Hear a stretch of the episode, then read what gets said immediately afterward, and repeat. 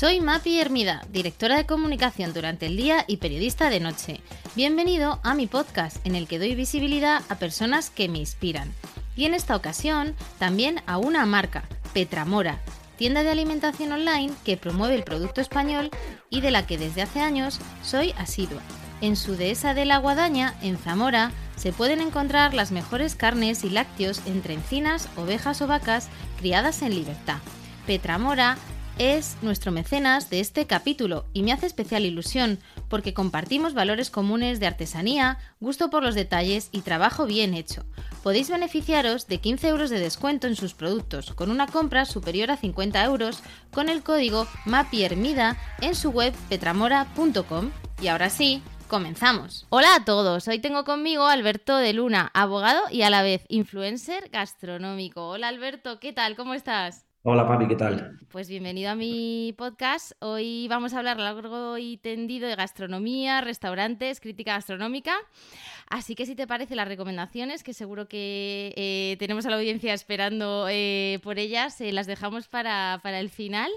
Dices en tu Instagram, la vida es demasiado corta como para no disfrutarla comiendo, bebiendo y viajando. ¿Qué hace un abogado como tú en este mundo de la gastronomía? Bueno, al final mi profesión real es ser abogado. al final todo esto de, de Instagram es simplemente una afición eh, con la que me lo paso bien y que intento dar información a la gente para la, hora de elegir restaurantes.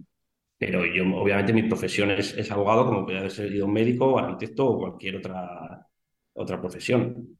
Por lo cual, bueno, pues al final yo estudié Derecho y, y aquí estoy de abogado. Y luego pues lo compagino con esta rama de, de la gastronomía. ¿Qué te llevo? Porque creo que, que tu padre le gustaba salir a comer bien y bueno, pues tienes el paladar ya educado. Sí, bueno, al final yo todo esto se lo debo a mis padres porque a ellos les gustaba eh, mucho pues ir a, ir a restaurantes. Te estaré hablando de hace más de 20 años, eh, cuando había una milésima parte de los restaurantes que había hoy. Entonces, eh, bueno, mis padres nos llevaban a mí y a mis hermanos a restaurantes y en vez de, pues hay niños que a lo mejor van a ir y que quieren estar jugando o, están aburridos y yo en cambio pues eh, me gustaba ir a los restaurantes, me gustaba ir probando platos, entonces según iba haciéndome más mayor pues iba apreciando más los restaurantes y le iba pidiendo a mis padres, oye pues quiero volver a este, oye vamos a conocer este, entonces al final todo eso me lo inculcaron eh, mis padres, así que se lo, debo, a ellos.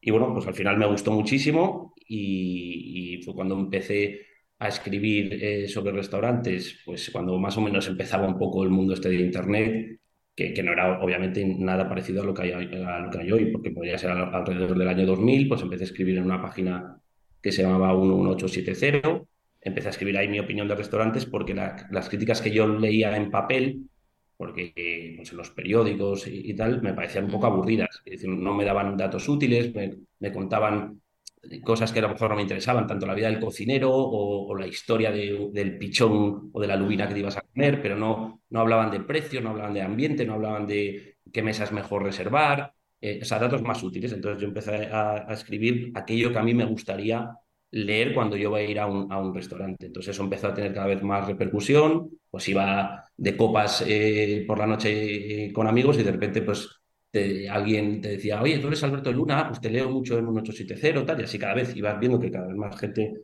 eh, iba leyendo, hasta que me dijeron desde un 870 que era el perfil más leído, y entonces pues ya me decidí a crear mi propia página web, dimunrestaurante.com, y al principio pues la potenciaba mucho, lo único que luego cuando ya surgieron las redes sociales, pues al final me di cuenta que, que, la gente lo que, lo que quiere es algo más instantáneo, eh, más, más visual, y entonces pues eso te lo permite totalmente Instagram. Entonces, pues yo no sé cuándo empecé en Instagram, a lo mejor alrededor de 2013, pero yo creo que lo potencié más en 2015 y en adelante, que es cuando Instagram yo ya se empezó a sentar más eh, en España. Y entonces, aunque sigo teniendo la web y me encantaría actualizarla porque la web lo que te permite es muchas veces por filtrar por categorías, eh, en el tipo de precio de los restaurantes, el tipo de plan, pero al final es que no me da la vida entre el, despacho, mi familia y, subirlo en Instagram, que, te consume muchísimo tiempo, porque cada vez que preparas una publicación, eso te lleva horas. O sea, yo no edito las fotos, pero obviamente cuando las haces en Instagram, pues sí que puedes subir brillo, textura, nitidez, tal, para que queden las fotos más o menos bien. Luego el texto que vas a,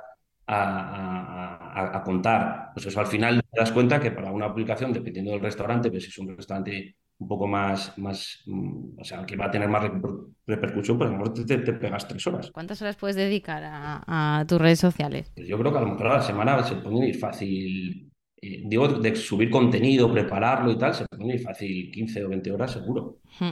Subo dos o tres restaurantes, más los stories que subes, más alguna colaboración que haces con alguna marca, eh, y todo eso lleva mucho tiempo prepararlo, editarlo y tal, por lo cual 20 horas así se me pueden ir perfectamente. Sí. En cambio, no consumo tanto lo que es yo eh, Instagram en el sentido de cotillear. ¿eh? Al final, eh, ya me cansa tanto lo que estar yo preparando todo que al final, obviamente, pues sí que lo veo, pero no, no, no soy el típico que se, que se pasa en el sofá viendo Instagram y pasando fotos de gente dos horas. Eso no. No tienes tiempo, ¿no? No, no, porque es que al final ya acabo tan cansado que pues cuando llego a, casa y, pues quiero estar con mi hijo y, con mi mujer y luego pues si no, pues a lo mejor ver una serie una, o una peli y desconectar, pero ya no puedo más de, móvil. Claro, claro. Tú empezaste puntuando, dando lunas a los restaurantes con la web. Eso fue algo que te diferenció y algo también, ¿no? Muy cuestionado por algunos chefs, especialmente por los que no recibían las lunas que esperaban. Por supuesto, el, al final bueno, como cuando vi que, tenía mucha repercusión todo lo que, lo que escribía y dije, bueno, pues voy a, a, puntuar restaurantes. Yo creo que esto más o menos empezó con Juanjo de la Tasquita, pues hablando un día, yo creo que más o menos dijo, pues, pues ¿me podías dar alguna puntuación o algo? Y entonces pensando, digo, pues mira, si, soy Alberto de Luna, están las estrellas Michelin, eh, los soles Repsol, pues digo, pues voy a, pues las y entonces, pues eso, al principio cuando, cuando lo lancé, pues obviamente fue, fue polémico y molestó pues, a, algunos cocineros, porque decían este de, de, que se cree, como que si yo fuese alguien, alguien importante eh, eh, como para tener el permiso, el derecho a, dar lunas.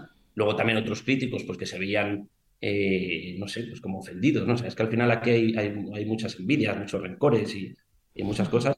Pero bueno, al final son una minoría. Entonces, eso empezó a, funcionar bien y, cada vez más restaurantes me escribían, oye, a ver cuándo vienes que quiero las lunas.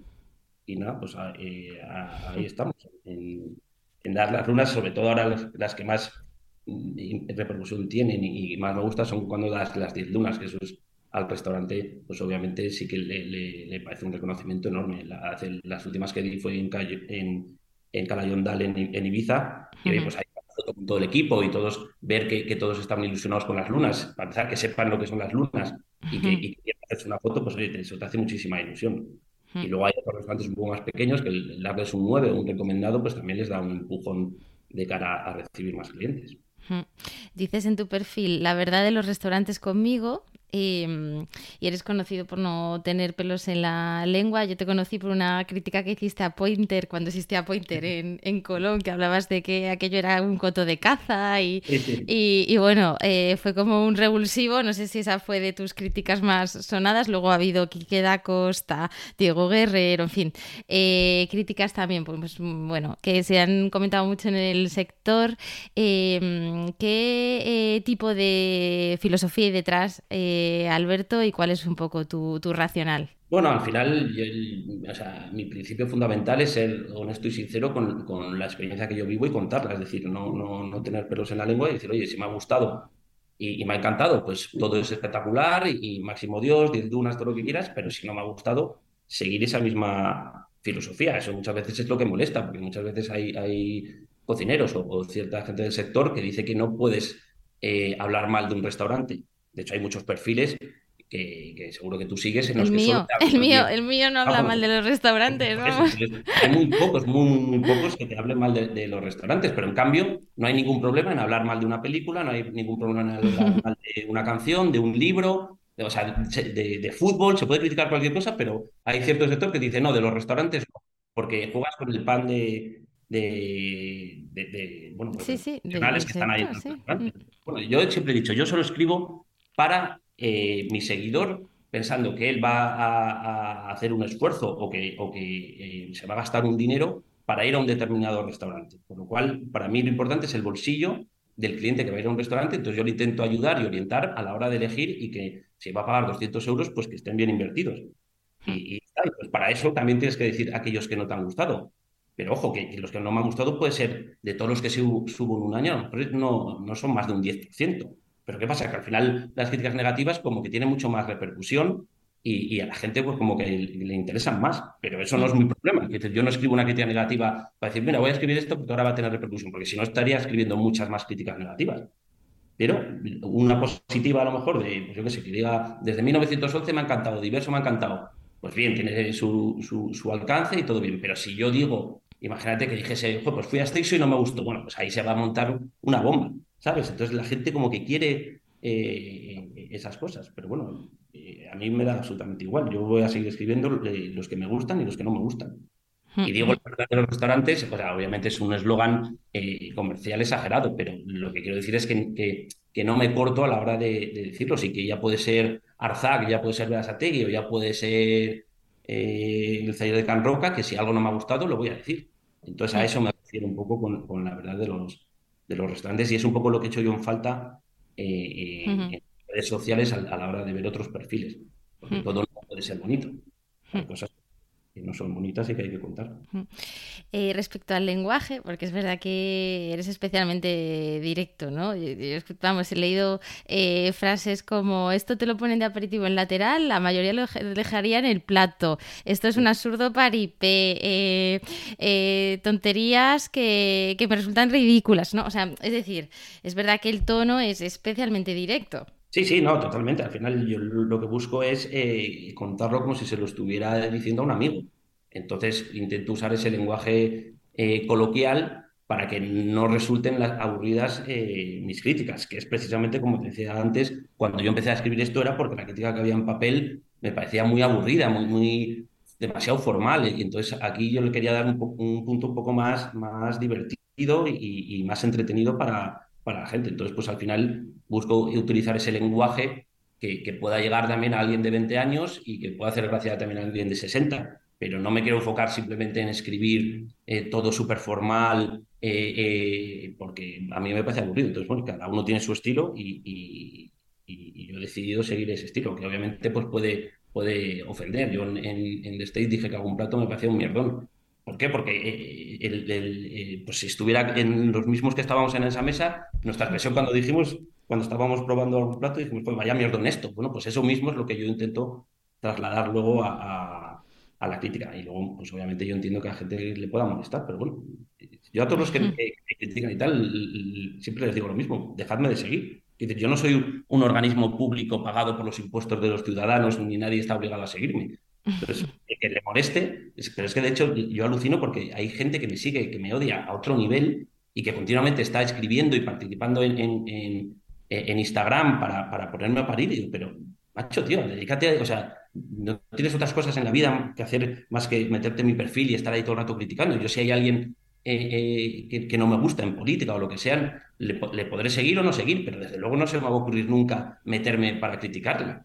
Pero bueno, no sé, así hmm. funciona ahí quería yo, yo, ir porque yo tuve una experiencia cuando también, pues eh, hace, diría, 13, 15 años empecé con mi blog eh, con, con, la inocencia, ¿no? De alguien que empieza a escribir, pues yo hice una crítica negativa de un restaurante, se titulaba 10 razones para no ir. Mm, y, el nombre del restaurante, un restaurante nuevo, y, a los dos días estaba posicionado en Google como primero, ¿no? O sea, tú metías el nombre del restaurante y salía mi post de 10 razones para no ir, ¿no? Entonces, claro, le hizo muchísimo daño, de hecho el restaurante cerró. Me supuso tal problema de gestión era, eh, bueno, Pumbac, era un restaurante que ah, estaba, ¿sabes? Uno que, que estaba en, en, bueno, en Gregorio Marañón, al final de, de Avenida América. Ahora hay un indio ahí, creo, ¿no? Eh, sí, sí, sí. Eh, bueno, de hecho, el propietario era Emiliano Suárez. En fin, que, que, que, era un restaurante que tenía recursos y bueno, pues yo escribí eh, mal sobre ese restaurante con la inocencia, ¿no? De, oye, 10 razones para no ir a Pumbac. Y, hijo, eh, me supuso tal problema gestionar todo lo que vino después. Eh, pues las agencias de comunicación llamándome, eh, la gente comentando, porque al final digamos que empiezas la bola, pero luego ni siquiera comentas tú, empieza a comentar la gente, ¿no? Eh, mm, luego tuve al final que volver al restaurante, ¿no? Para, para, evidenciar que, oye, pues que habían mejorado, ¿no? Aquí yo volví a escribir sobre el restaurante del don de la segunda oportunidad, pero sin embargo se seguía posicionando el artículo malo en Google, a pesar de que había escrito un, segundo artículo. Bueno, al final dije, mira, esto, no, esto de criticar a mí no me compensa nada. esto no me compensa nada, ¿no? Y luego dices, joder, eh, eh, en el fondo es legítimo. Yo, yo entiendo, ¿no? Que es legítimo hablar, hablar mal, eh, pero claro, yo tampoco me gano la vida en esto, ¿no? Y no me quiero llevar berrinches. No sé tú hasta qué punto te llevas también berrinches, ¿no? No, a mí me da igual, ¿eh? Quiero decir, yo ya eh, llega un momento en el que me da absolutamente igual los comentarios que haya de la gente y, la repercusión que pueda tener cuando una crítica mía es negativa. O sea, que decir, no, no, no me afecta en, en absoluto lo que me puedan escribir, de tal. De todas formas, también yo creo que hay un punto en el que, eh, vamos, yo cuando escribo una crítica negativa, ya te digo, y vuelvo a insistir, que son muy, muy pocas a lo largo del año, es decir, a lo mejor de 200 que puedo subir, yo digo que no llegarán a 10 o 15 como mucho.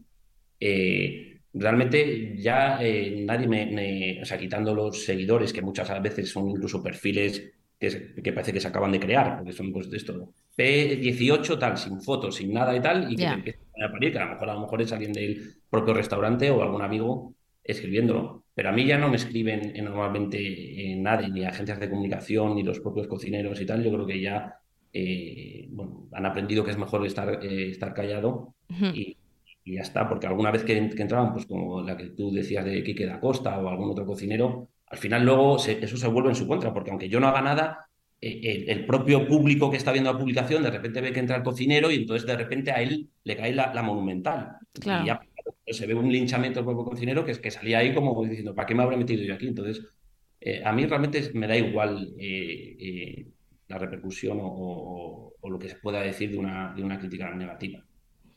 ¿Y has llegado a pensar que, porque, bueno, eh, el otro día en el bar de Valladolid, ¿no? También hablando de, em, bueno, de otro, de otro influencer me decía, ¿no? Joder, es que este, este chico cualquier día le parten las piernas por la calle, ¿no? Porque es verdad que, joder, eh, también hay que tener cuidado, ¿no? De que este sector, eh, oye, no todo el mundo se lo toma como se lo tiene que tomar, ¿no? No, no, totalmente. A mí, por ejemplo, por la calle me saluda muchísima gente de seguidores, pero muchísimos. incluso se paran para hacer fotos y tal. Y, yo, y yo siempre digo que cuando eh, un seguidor de estos viene y normalmente a veces te entran como de forma muy agresiva, yo voy paseando y dicen, Alberto, Alberto. Y entonces yo siempre como que me hago la, bola pensando que me van a, dar una patada la, la, espalda porque siempre pienso que, va a ser alguien ofendido por alguna crítica que me va a... Y, y, mi mujer siempre me dice que algún día, y mis amigos también lo dicen, que algún día me voy a, recibir algún guantazo, pero bueno, espero que, eso no ocurra, pero, pero sí, sí, el, o sea, obviamente pues e-, ese punto está ahí. Tampoco creo que, que aquí haya llegar a, ese punto por simplemente escribir que no, que no te ha gustado. Es que si no, pues no sé, a Carlos Bollero, el, que escribe de, de, películas, pues tendrían que haber linchado ya mil directores de cine. Entonces, mm. Pero bueno, sí, que podría pasar, sí. Incluso a veces vamos a un restaurante y me dicen mis amigos, aquí nos van a envenenar porque este cocinero es íntimo de este otro que tú dijiste que no te gustó y tal. Pero bueno, al final no... no, Eso ya sería otro nivel que os envenenen. Que no pase nada. Oye, ¿qué criterios eh, utilizas para determinar el nivel de calidad de un restaurante? ¿no? Porque esto es algo también yo creo que muy, em, eh, de alguna forma, no sé, eh, delicado en cierta medida, porque todos al final en, redes sociales somos periodistas. Luego hay una crítica gastronómica que supone que es la legitimada, que son los que saben, que, que son los que tienen los conocimientos, los que han estudiado. Y hay otra parte de, oye, pues de usuarios como, como tú y como yo, pues que vamos a los sitios, ¿no? Opinamos y de alguna forma pues damos nuestra visión Em, pero entiendo, ¿no? Que, oye, que, hay una serie de criterios que para ti pues mueve la aguja. ¿Cuáles son? Sí, bueno, eh, o sea, lo primero es que obviamente, como, como decía, yo soy abogado eh, en, mi despacho y, no soy crítico profesional, por lo cual no quiero eh, ser lo que no soy. Entonces, yo simplemente soy una persona normal, como cualquiera que lo puede, que pueda hacer en Instagram, que sube lo que le pasa en los restaurantes. El, el que yo tenga 105.000 seguidores pues eh, no, no, no, es algo que yo haya comprado ni, ni, haya hecho nada. Es decir, al final, pues si a la gente le gusta, pues tiene más seguidores. Por lo cual, yo simplemente escribo eh, desde ese punto de vista. Entonces, cuando yo hablo de un restaurante, obviamente hay una parte siempre que es subjetiva, es decir, los gustos que cada uno tiene en, tanto gastronómicos o, como, o lo que le gusta en un restaurante. Por ejemplo, a mí me gustan mucho las barras. Me parece un, concepto muy entretenido poder estar ahí viendo cómo te cocinan, poder estar hablando con el cocinero. A mí es un concepto que, me gusta y igual que me puede gustar pues la cocina un poco más fusión, un poco platos más originales, a lo mejor me puede aburrir un poquito más, pues yo qué sé, tomarme un, un, rodaballo así sin más, por muy delicioso que esté, pero intento buscar restaurantes pues eso, que me vayan a sorprender un poco eh, en el plato, pero en cambio hay otro, o sea, otra gente a la, cual a lo mejor eso no le gusta, por lo cual siempre hay que tener en cuenta que hay, que hay una parte eh, subjetiva de cada uno. Y luego yo lo que considero es que es fundamental probar muchos restaurantes. Es decir, para tú poder opinar de si un sushi es bueno o no, pues tendrás que haber, haber probado 40 sitios de sushi y si has podido incluso viajar a Japón, pues mejor. Porque a veces ves uno que, que ha ido a Sushita Café y te dice el mejor sushi de Madrid. dices, oye, pero tú qué has, has probado para, para hacer esa, esa, esa afirmación. Entonces, para mí es fundamental probar muchos restaurantes y entonces, pues obviamente vas educando tu paladar. Y luego cada uno tiene sus criterios a la hora de un restaurante. Pues, por ejemplo, a mí, eh, eh, cada vez los vinos le, doy más importancia, por lo cual la bodega de un restaurante eh, me parece un aspecto fundamental, que hay otra gente que le da absolutamente igual, pero para mí, yo casi ya cuando voy a un restaurante, lo primero que miro es qué voy a beber en ese restaurante. y, agradezco que son muy pocos cuando la carta de vinos está disponible en la web, porque otras veces, muchas veces, vas, vas, vas a ciegas. Luego, para mí es muy importante el servicio, pero no, no un servicio eh, rígido, formal, que, que, te haga sentir incómodo porque tengas ocho camareros alrededor de la mesa. O sea, yo no necesito eso, de hecho no me gusta, pero sí esa complicidad que puedes tener pues, con el jefe de sala, con el sumiller, con el propio cocinero, eh, que, que, esté abierto a, a, si quieres un festival, pues que se vaya adaptando, que te vaya adaptando las, la, cantidad de, comida, pues haciendo raciones, medias raciones o incluso terceros de ración para que puedas probar muchas cosas. Ese juego que puede, que haber, a, mí todo ese servicio de, sala y que todo funcione eh, como un reloj, me, lo valoro mucho. Por ejemplo, eh, otra cosa que, que, yo odio y que, pasa muchas veces, incluso en restaurantes de tres estrellas michelines, que me traigan la comida antes que la bebida, aunque sean los snacks. O sea, para mí lo, lo primero es tráeme la bebida eh, aunque sea una cerveza, o si no, pues invita a una copa de champán, o, que ya nada más llegar tengas ahí un poco el, al sumiller para ir eligiendo el vino, pero que te empiecen a, traer comida y todavía no tengas la bebida, bueno, yo, solo, ya, ya empezamos con, con, mal pie. Entonces, bueno, pues al final yo voy eh, eh, poniendo todo eso en la costelera. Obviamente, pues el nivel de cocina es, es, lo más importante, pero yo cuando puntúo incluso en las lunas, pues oye, pues la cocina puede ser un 8 pero si el restaurante abre todos los días, incluido eh, domingos, noche, lunes y tal, eh, que a lo mejor tiene la cocina ininterrumpida, que a, mí, es algo que, me gusta mucho.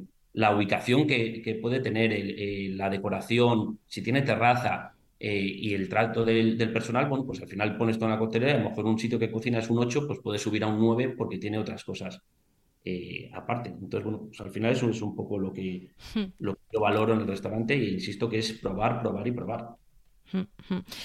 Y te habrá pasado anécdotas de todo tipo. Tú eres como en Ratatouille, ¿no? El crítico que entra en el comedor y le hacen reverencias. Eh, en algunos casos, supongo que a algunos se les pondrán los pelos de punta, ¿no? De Dios mío, hasta Alberto de Luna en mi restaurante, ¿qué hago? Sí, bueno, eh, eh, a ver, a veces eso lo percibes, eh, porque a lo mejor pues, pues entras y de repente ves que en cocina se ponen a mirarte y a hablar entre ellos y ah, que, que, está ahí, que está ahí Alberto. Otras veces, pues, o, no se enteran, o, yo subo que estoy ahí en Instagram, pues típico story de, tal, y, de repente, mm. pues ves que, que, que, bueno, pues que se dan cuenta de quién eres, y hay otras veces que no saben ni quién soy. Es decir, que, hay, hay un poco de todo. Entonces, pues así cosas curiosas y tal, pues sí hay alguna que, que, me ha pasado que me parece, eh, no sé, bueno, divertidas, curiosas. Pues, por ejemplo, una vez había un seguidor que, que vive fuera de España que me escribía para, para, ir a cenar juntos. Entonces, a mí me escribe muchísima gente para, para cenar conmigo, gente que no conozco. Para que vayáis juntos. Sí, sí, sí, sí. Infinidad de gente me escribe por primera y me dice, oye, Alberto, me encantaría ir a, cenar contigo, tal, y si no sé quién eres. oye, a lo mejor es una excelente persona, pero yo también luego pienso, oye, a lo mejor es una trampa y, me llevan a un restaurante y aparecen cinco eh, para, para, partirme las piernas, por lo cual obviamente no, no puedo, eh, o sea, no puedo ni quiero ni tengo tiempo para ir a, a comer con gente que, no conozco. Pero bueno, este seguidor pues era de fuera, entonces me, decía... Eh, ir a comer juntos. eh, bueno, pues no iba surgiendo, no le iba haciendo caso, tal, entonces luego coincidiendo con, con Fitur, volvió a decir, me decía, oye, que, volvemos eh, a, Madrid y nos gustaría invitarte a donde tú quieras, eh, y le dije yo, bueno, pues no sé por qué, dije, venga, pues voy a ir, y dije, oye, pues si quieres vamos a Lana, porque yo elegí un restaurante en el que yo me sintiera un poco en casa, pues lo que te decía antes, pues al final es una trampa, o sea, yo nunca iría a un restaurante que me den una dirección random y de repente me encuentra ahí unos tíos que me quieren matar, por lo cual eh, pues fui a Lana, que yo conozco a Martín y, y Joaquín, que por cierto se ha, incendiado. Ayer se incendió, sí, sí. Les doy aquí un abrazo y espero que, sí. que, se pueda reponer todo, todo pronto. Entonces, bueno, pues yo fui allí, fui como media hora, una hora antes para estar hablando con ellos, tomarme un champán, porque para mí Lana siempre, eh, desde que abrió, eh, me parece mi casa y el restaurante que más me gusta. Entonces, mientras estoy allí, de repente llega la policía secreta y pregunta por la reserva de Alberto de Luna. Entonces, claro, yo me quedo pálido diciendo, ¿pero qué pasa? Bueno, pues resulta que con los que yo iba a cenar era el presidente de un país, porque tanto el presidente como sobre todo su mujer y sus asesores querían cenar conmigo. Entonces esa cena, que fue además espectacular, era con, con, el, con el, presidente de un país y, y, y su círculo de asesores. Y, y bueno, dije, joder, llegó hasta fuera de las fronteras a... Totalmente. Y fue una cocina, digo, una, una cocina, una cena eh, espectacular y, gente maravillosa. Entonces eso fue, fue una cosa curiosa. Y otra que, pasó que fue graciosa es que estaba en Barcelona en un restaurante que se llama Slow, que tiene una estrella Michelin, y de repente viene como el dueño y dice, ¿tú eres Alberto de Luna? Y, dije yo, sí, me dice, pues es que me ha dicho Roberto Pérez, imagínate, eh, que te dé una torta. Y el tío lo decía como eh, de, de, coña, pensando que yo era colega de ese tal Roberto Pérez y que era una coña entre nosotros, como dices, ay, dale una colleja a ese, no sé qué tal. Y entonces yo le digo, oye, yo perdona, pero no sé quién, quién es, eh, es, esa persona. Y entonces él se queda como pálido y plan, oye, a ver, a ver si la, la y, y, entonces le digo, oye, pero a lo mejor te está diciendo lo de darme una torta en el sentido literal de, de verdad. y, y, el tío entonces eh, se, se, va un poco y de repente se da cuenta que efectivamente el tío le, se lo había dicho para que me pegase de verdad, como que ese tal Roberto era alguien que me odiaba. Y entonces el tío se quedó pálido y bueno, ya no apareció en, en, en, toda la cena y se quedó ahí con el móvil diciendo, joder, vaya, vaya lío que, que, que me he metido diciéndole a este pensando que eran colegas, que, que tal cocinero o quien fuera le quería, le quería pegar. O sea, que, me hizo bastante, bastante gracia. ¿Y tú crees que tu experiencia es igual que la de otros comensales cuando van a un restaurante? Porque, bueno, si a mí me pasa que en algunos casos percibes que, lógicamente, ¿no? Pues no lo vives eh, lo mismo, ¿no? Ponen más atención, incluso a veces. En los propios platos notas eh, diferencias, no sé tú. Sí, eh, hombre, o sea, hay, que asumir, pero eso puede pasar en, en, en, no sé, cualquier sector, creo yo. Eh, yo obviamente, eh, yo no pido nada especial, por lo cual no está en mis manos que, a mí el cocinero me quiera tratar de una forma u otra eh, al, cliente. Yo cuando me dan un menú siempre pregunto que si es el mismo menú o que si esto mismo lo pueden comer el resto de mesas. Y ellos siempre me dicen que sí, que luego me estén mintiendo y tal, pues no depende de mí, que ellos hayan cogido para ese día un producto más top para ponérmelo a mí, pues son cosas que, que, que desconozco. Pero insisto que yo siempre eh, eh, les intento preguntar que si esto mismo es, es, es igual para todos. Obviamente, pues eh, ellos en ciertos restaurantes pues puedes tener una atención más personalizada, también muchas veces porque yo gasto mucho más dinero. Entonces, obviamente, a un cliente que se va a gastar mil euros en una mesa, pues es ley de vida que le, vas a atender mejor que uno que se va a gastar 50 euros. Pero eso te puede pasar en una tienda de ropa o te puede pasar en, el bar de debajo de casa al que vas a desayunar todos los días, versus uno que entra. Entonces, pues sí que puede, sí que obviamente hay que ser consciente, el que me lee, que, que yo puedo en, en, esos restaurantes pues tener un poco unas experiencias diferentes a alguien que va desconocido. Pero insisto que, que no es algo que dependa de mí. Con lo cual, pues no, no, lo puedo, no lo puedo evitar, pero sobre todo yo no lo busco ni, ni digo nada especial Obviamente sí que puedes ir a un restaurante y decir, oye, quiero que me hagas un festival sin límite de precio, eh, sin límite de bebida y tal.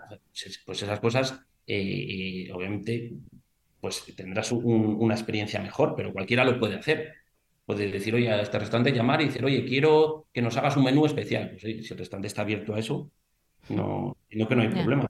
Pero sí, tu respuesta es ¿Y cómo has visto la evolución? ¿Tú crees que desde que empezaste, ¿no? Al principio yo recuerdo, ¿no? Que, que decías, oye, no, yo no acepto invitaciones, ahora sí que eh, acepto. O sea, ¿crees que ha habido una evolución en tu. Bueno, en eh, tus redes? Sí, al, sí, al final, eh, bueno, decir, al final esto me consume tanto tiempo eh, y tal, que, que digo, eh, yo hablando con mi mujer, digo, pero ¿por qué no voy a aceptar invitaciones mientras yo pueda decir públicamente que ha sido una invitación, mientras pueda contar si me ha gustado o no me ha gustado? Y mientras pueda elegir de, la carta libremente para evitar precisamente lo que hablábamos antes, de que, me, de que me inviten para hacerme un menú especial que no exista para el resto de, Entonces, pues yo obviamente acepto invitaciones, solo que muy pocos aceptan estos términos. Es decir, cuando tú les dices que si no te va a gustar, eh, lo vas a decir, pues obviamente pues muy pocos se la juegan. Y algunos se la ha jugado y le ha salido el tiro eh, en el pie, porque a veces yo no logro entender porque algunos me invitan y dicen, oye, pero tú sabes mi perfil, ¿para qué me invitas aquí si, si, tienes un restaurante de un nivel a lo mejor un poco más mediocre? Eh, esto no te va a hacer ningún, ningún bien, sino todo lo contrario.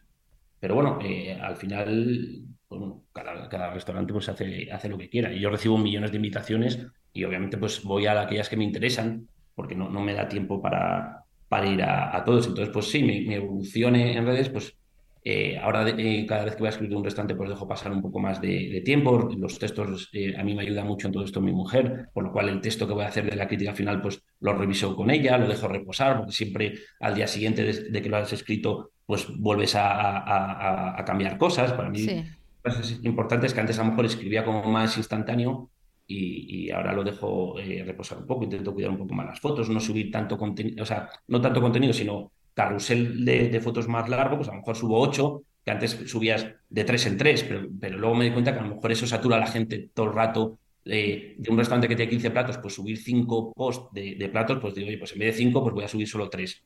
Bueno, vas viendo un poco eh, cómo, va, cómo va funcionando y vas haciendo esa, esa pequeña... Esa evolución, ¿no? Y hablas de cada Yondal antes, eh, has publicado una, una, cuenta, creo que son 2.400 y pico euros. Eres bastante conocido también ¿no? por, por esas cuentas estratosféricas. Yo he llegado a ver tuyas de, de 4.000, de 5.000, de 5.726 euros, exactamente en Smoke Room. Em, eh, ¿qué, qué, imagen crees que trasladas? ¿no? Porque aquí también yo creo que, bueno, eh, hay como luces y sombras. Sí, sí, no, totalmente. Para empezar, en esas cuentas hay que entender el número de, comensales que hay. Quiero decir que yo subo una cuenta de 6.000 euros, no significa que yo he pagado 6.000 euros. A lo mejor éramos 6 y yo he pagado 1.000, que sigue siendo una barbaridad. Totalmente de acuerdo. Pero no son 6.000. Entonces, la gente muchas veces solo se fija en, el monto total de la cuenta y piensa que yo estoy pagando todas las cosas. Entonces, claro, sumo a lo mejor en un mes y te, has gastado 20.000 eh, eh, eh, en un mes y, y, no ha sido ni mucho, ni mucho menos eso. Entonces, eso para empezar, para aclarar que hay, gente que no, lo logra ver. Entonces, el hecho de que yo suba la cuenta, hay gente que, que, me dice que lo hago como para fardar eh, y, no lo logro entender. Que yo llevo subiendo la cuenta años y, siempre lo he dicho, yo subo la cuenta porque me parece lo más directo y lo más fácil para ver lo que cuesta un restaurante. Que mi cuenta no es la normal, sí, pero pues tú quitas los vinos o, o si yo te digo que ha sido máximo dolor, pues te puedes hacer una idea que si yo he gastado 500 eh, o 1.000 euros en Yondal, pues si tú vas a, un poco más despacio, pues eh, pagarás 500 o 400, pero te hace una idea más o menos de en qué margen se mueve. Ves exactamente el ticket de cada, de cada plato. Oye, pues mira, si se han tomado eh, la pasta con caviar, una para los, para los tres, pues ya te está dando a entender que, todo eso lo puedes compartir y puedes ir haciendo tus números. A mí es que la cuenta me parece fundamental. Yo alguna vez he publicado alguna encuesta en Instagram de si tengo que seguir subiendo las cuentas o no, que obviamente me da igual la respuesta porque lo subiría, pero quiero ver lo que opina la gente, ¿no? El 93 o 95% dice que sí. Solo que muchas veces pues, hay, un 5% que eso, pues que te dice que es para fardar o, que piensan que yo soy millonario o cualquier cosa. Entonces no tienen en cuenta eh, otros factores que muchas veces a lo mejor a mí me invita alguien, que me puede, no un restaurante, pero me puede invitar un cliente, me puede invitar un amigo, y obviamente esas cosas, pues no, no voy a especificar exactamente quién ha pagado. Hemos pagado, por el que más da que haya salido de mi bolsillo, o que tú, papi, me, invites un día a una comida y, lo pagues tú. Hmm. Eh, eh, y luego, yo siempre digo, hay gente que se gasta mil euros por ver un Barça Real Madrid, que lo puedes ver en la televisión en tu casa perfectamente, y a un restaurante no, o vas al restaurante o nunca vas a tener esa percepción de, saber lo que es vivir esa experiencia. Entonces, cada uno el dinero que gana eh, eh, lo invierte en lo que quiere. Hay gente que se gasta un pastizal yéndose de caza, yendo a esquiar, que se, en ropa, en haciendo otras cosas. Entonces, yo me lo gasto en, comida y bebida porque es algo que, me encanta. Y se nos dispara muchas veces la cuenta por el tema de los vinos porque es algo que, cada vez eh, disfruto más.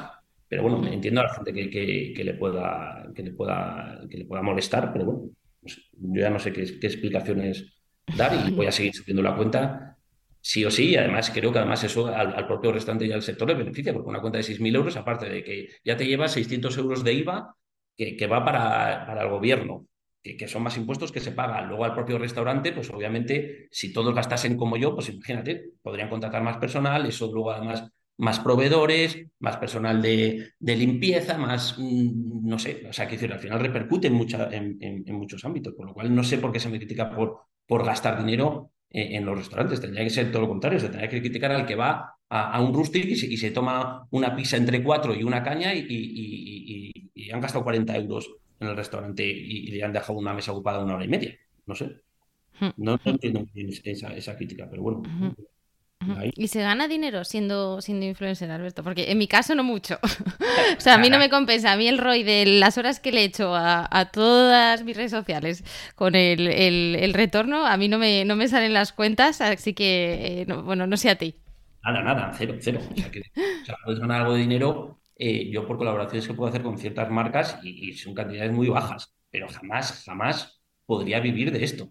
O sea, decir, yo vivo de, de, de, ser abogado y si esto eh, algunos ingresos extra que puedo tener, pues me puede ayudar a, pagar, eh, ayudar a pagar parte de la educación de mis hijos, por ejemplo, cualquier cosa así, pues, o, o, lo mismo que recibo, pues, eh, de ingresos de otras marcas, pues lo gasto en, los restaurantes, de modo que me sale como un, resultado cero de ingresos y gasto y vivo con lo que gano yo el despacho, pues perfecto, pero vivir de esto, vamos, en mi caso particular es imposible.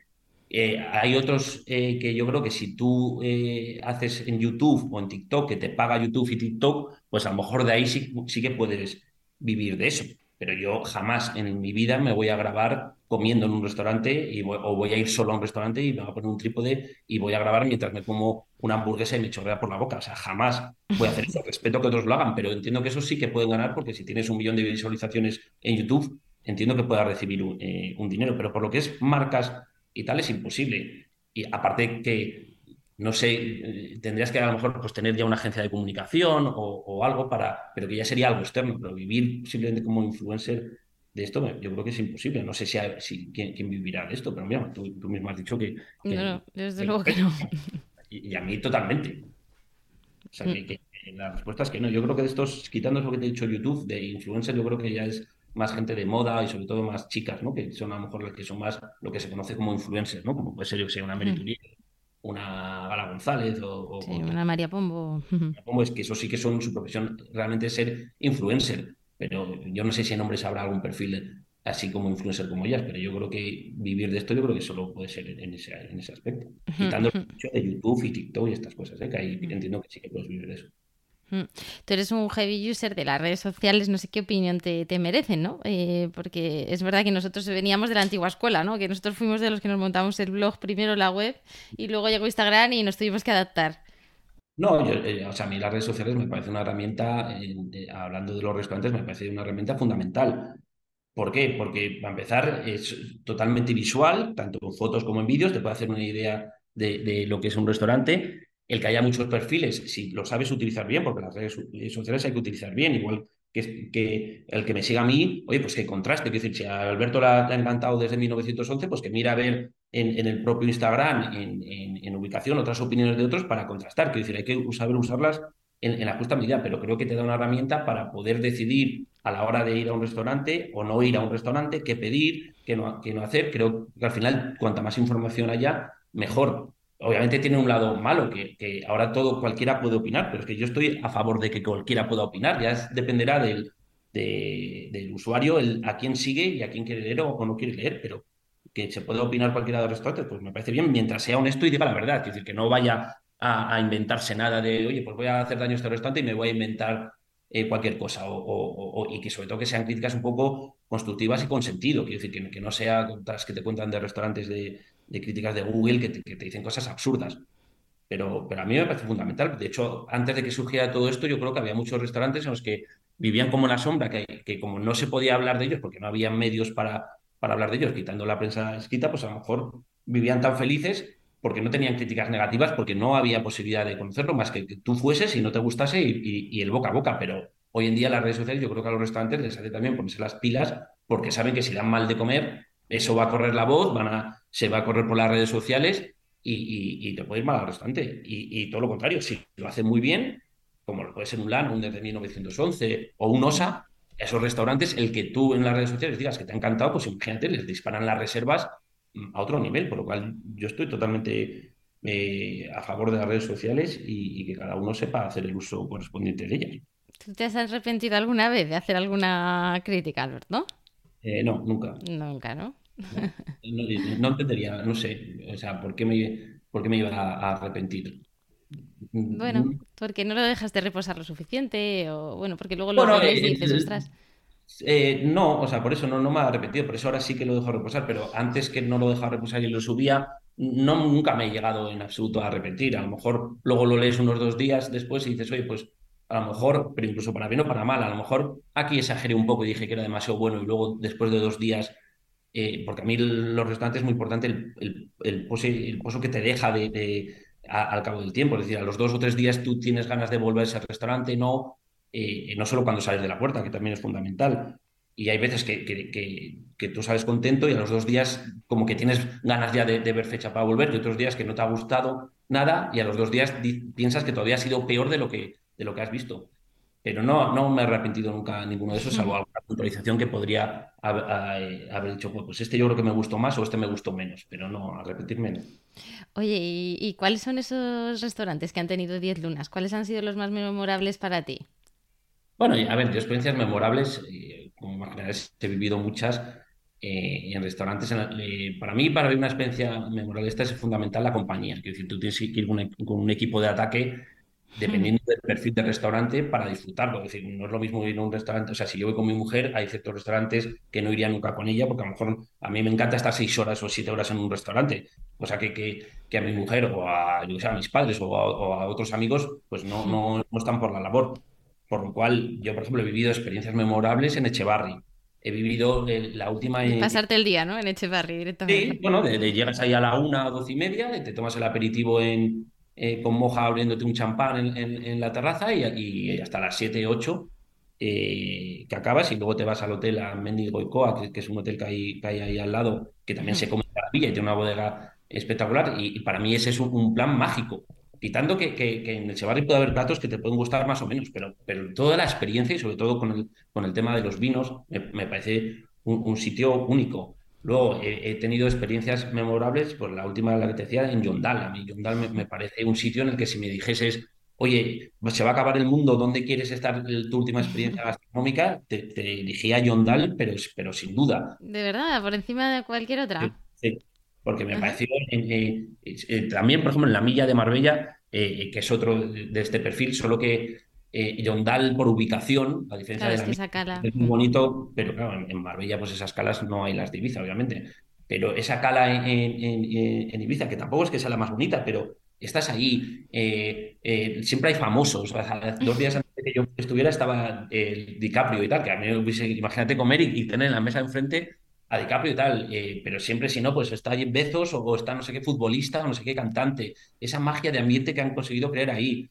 Eh, y luego la comida que es excepcional, porque lleva el sello de, Rafa Zafra, que vale, que es todo con caviar y tal, pero todo con sentido. La pasta que te tomas con caviar es, algo descomunal. Entonces, a mí eso me parece un sitio absolutamente mm, mágico de, irrepetible. Y luego, pues, eh, pues aquí en Smoke Room, esa, de, esa cuenta que decías de, de 5.000 euros, me pareció algo mm, soñado, o sea, increíble. Las otras que he vivido en la milla, en, en, desde 1911 también he tenido memorables una despedida de soltero que tuve con mis amigos en Diverso fue una de las mejores de mi vida. Entonces, eh, bueno, todos esos al final son, son, son 10 dunas en las que han sido experiencias eh, tremendas. Luego hay otros que tienen 10 dunas que también eh, son maravillosos, pero a lo mejor no tienen esa experiencia conjunta, que es una, tasquita, pues es un 10 dunas, un mico es 10 dunas, Hugo Chan. son 10 dunas, pero bueno, no, he tenido por ahora ese, ese, ese ambiente festivo de gastronómico que a mí es lo que te, lo que te marca y que sí que lo puedes tener pues, más en otros sitios también por, el tipo de local que son. La mayoría de sitios que dices son restaurantes, muchos de, Michelin, ¿no? Eh, ¿Y cuáles serían esos más asequibles que, dices, oye, estos también os los recomiendo? Eh, bueno, hablabas de un humico, de... pero bueno, que es verdad que son, ya son restaurantes. Yo, entiendo que intento en, Instagram, porque muchas veces me lo dicen, me dicen, pues que al final subes restaurantes demasiado caros eh, o cuentas demasiado altas y tal. Y sí que es verdad que, bueno, al final, por circunstancias varias, que decir, yo para ir a un restaurante también muchas veces depende de unos amigos, pues te dicen, oye, ¿quieres ir a este restaurante? Vamos juntos, no sé qué tal. Que muchas veces ir a un restaurante no depende solo de mí, sino que mm. tienes que ir con, con gente. Pero yo sí que intento quiero intentar ir a restaurantes un poco de perfil más bajo, que puede ser 50 euros, para eh, llegar a, más gente. Entonces, pues, por ejemplo, eh, hace poco uno que me gustó mucho se llama Grillao, que está aquí en, la glorieta de Quevedo, al lado de Perra Chica, en, por, Fuencarral. Pues me pareció un restaurante que, me ha gustado mucho. Eh, porque toca un poco de todo, palos de comida, te, pues te tomas desde una muy buena carne de, de discarrús, una entraña o una chuleta, te, tomas unos langostinos de tempura con mayonesa kimchi, tal, te tomas unas bravas, te tomas una croqueta, eh, tiene un ceviche, o sea, que tiene como un mix de todo, como si fuese un poco de lo mejor de cada uno, y luego tiene una carta de vinos pequeña, pero, pero muy interesante y a precios que para Madrid me parecen eh, eh, magníficos, por lo cual puedes beber desde un champán por 80 euros a, un Borgoña o a, un Jumilla de Casa Castillo por, por 30 euros. Entonces, todo eso me, parece que es un restaurante que, que, creo que, volveré más veces, pero creo que, va, se va a hablar bien de él. Luego aquí, eh, pues asiático, me gusta mucho lo que hace Manolita Chen, que ahora han abierto otro que se llama Young House, ahí por Gran que es, oye, es ese concepto de cocina asiática, de nigiris, de, de dim sum, eh, de un pato pequinés y pagando 30, 40 euros, eh, es, otro que, me, gusta, que me gusta mucho. luego, pues no sé, tendría que pensar así más, o sea, hay, hay, mil de estos, Morgana es otro que también que me, ha gustado mucho. Bueno, quedan, quedan anotados. No sé cómo has visto tú la, evolución de la, de la, gastronomía en estos últimos años, porque bueno, tú la has seguido muy de cerca. Eh, pasaba por aquí Juanjo de la Tasquita, Rodrigo Barona, ¿no? Y, hablábamos de ese regreso al origen y, un poco a las cosas de siempre. Eh, eh, ¿Cuál es tu punto de, vista? ¿Qué, ¿En qué momento crees que estamos ahora? Bueno, a ver, estamos en un momento en el que hay un nivel de aperturas en Madrid, o sea, hablando de, de Madrid, que es eh, espectacular. Quiero decir, o sea, el local que, que, pasas por la calle y que queda vacío porque era un banco, al mes siguiente hay un restaurante. O sea, que es increíble el nivel de, restaurantes que haya. Lo que pasa es que no todo vale, por lo cual, pues yo creo que, que, va a haber bastantes restaurantes que, que, lo van a pasar mal. Por ejemplo, ahora hay un boom de abrir japoneses. Pues no, no hay capacidad para tantos japoneses, aunque los quieran poner bien y tal. Ahora hay un boom de, de, asadores, pues tipo un poco charrúa. Pues los 33, que a mí los 33 me parece un sitio absolutamente mágico. Eh, el, lana, pero abre también Rocacho, abre otro que se llaman Enemigo, Raza. Es decir, eh, veo que hay una evolución, bueno, hay una evolución, hay, una tendencia a abrir ese tipo de, asadores, porque entiendo que el público eh, lo demanda. Yo viendo un poco el, por lo que me dicen los seguidores y, veo tal, cada vez la gente está más cansada de lo que es una estrella Michelin y cada vez está más cansada de que todo cada vez es más caro. Entonces, hay un nicho de restaurantes de 50, 70 euros que y creo que se deberían cubrir y que el, que se vaya enfocando ahí puede, le puede ir bien, porque eh, Dios no lo quiera, pero se avecina posiblemente una crisis eh, y ahora ya los restaurantes a menos a, cuatro cosas que pida estás plantado en 100 euros y, a lo mejor el nivel de comida no, no, no es acorde, por lo cual yo veo que la gente cada vez quiere, pues, pues aprecia volver otra vez a una croqueta, a, unos callos, a, algo sencillo y, que paguen 40, 50 euros y ya se cansa un poco tanto de, esta moda de, restaurantes eh, demasiado, mucha ubicación, mucha decoración y mucho tal, pero que pagas 100 euros. Y el, tema de este Michelin y, y esa rigidez, formalismo también creo que, que, no les gusta y la gente también quiere pues, que haya un trato cercano de un camarero de toda la vida, pues que te trate por tu nombre, que, que, no sé, que haya esa, complicidad a, otros que, que, son como robots, ¿sabes? Entonces, bueno, no sé a, dónde tendremos. También hay cada vez más de, barras, ¿no? hay como una línea de rollo giste, se podría decir, eh, playing solo, eh, puzzle, la llorería, eh, brutalista, eh, se están abriendo eso, que yo, todos esos los tengo pendientes y, me apetece mucho. Eh, parte, que, es otro restaurante que a mí me encanta, pero que, bueno, aparte de barra tiene también mesas, que son como cocineros que han estado en grandes sitios y que luego se han montado por su cuenta con, un poco un estilo de cocina libre.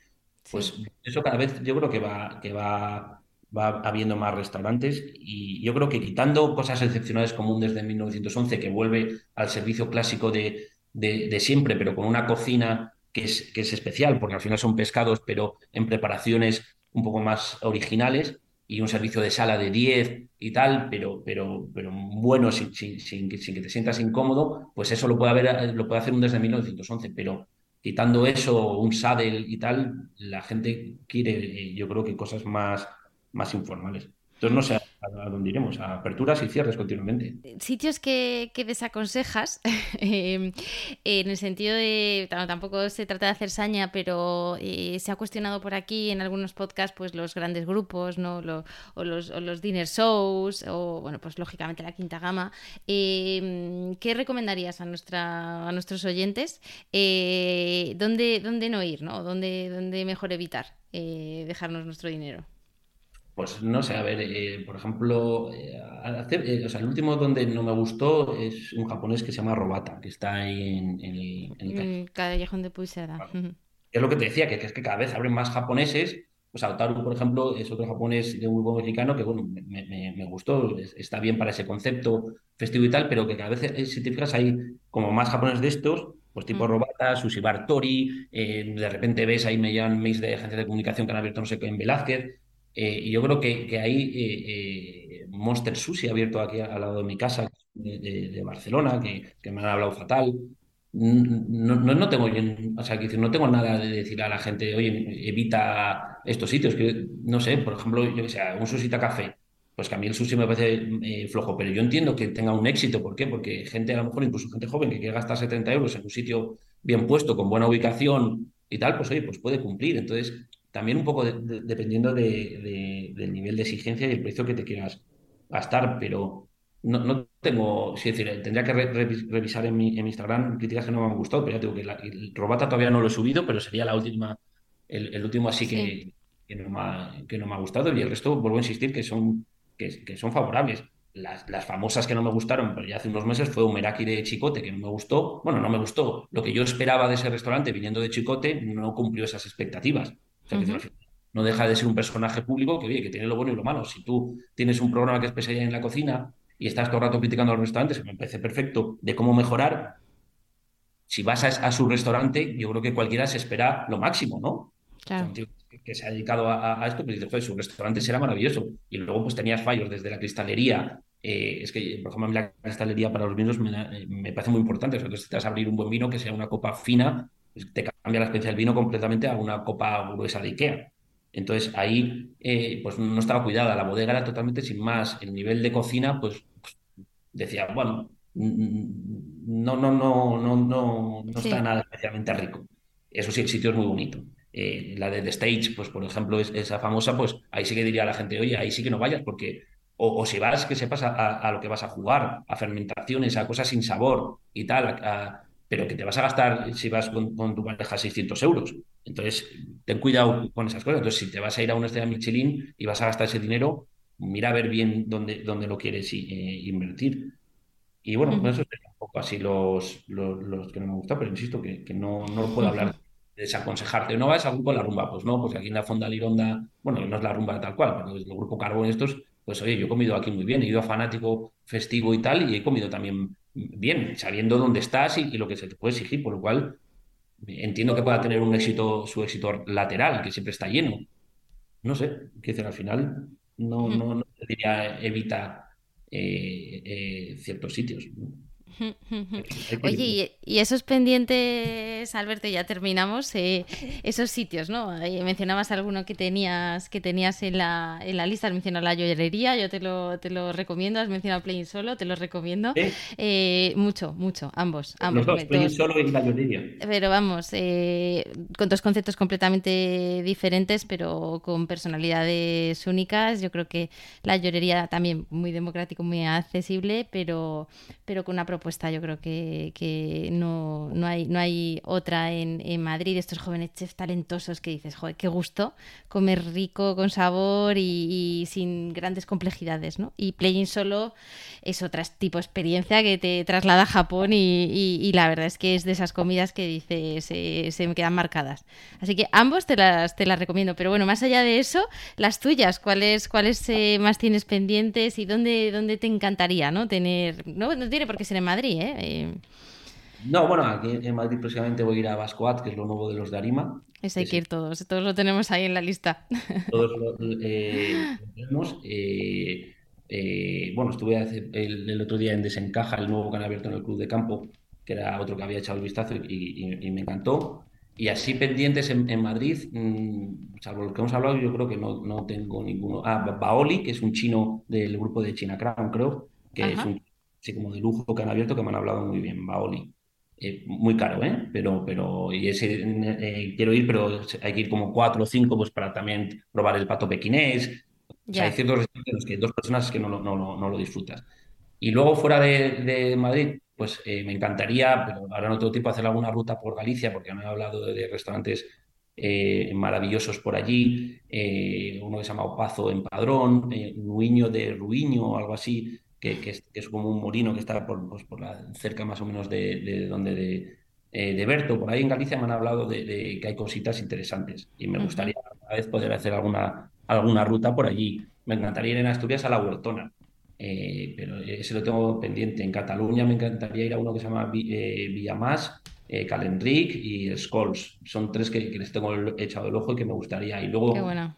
El que sí que quiero cumplir a ver este verano en, en- en Málaga es eh, Los Hermanos Alba, que es como, pues no sé, tipo un poco Marinos José, eh, de ese concepto de, de- de chiringuito de marisco con una bodega espectacular y me han hablado maravillas y espero cumplir este, este verano ir a Hermanos Alba. Y eso yo creo que serían un poco los que más ganas tengo dentro de, de España. Oye, Alberto, pues muchísimas gracias. Te seguiremos muy de cerca desde, desde el otro lado. Gracias también por tu sinceridad, tu autenticidad eh, No, y placer contribución en este podcast. y, y muchísimas gracias por la invitación. Si eres una empresa o una marca y quieres ser mecenas de este podcast, tienes toda la información en la sección de contacto de mi web www.lagastronoma.com. Hasta la próxima.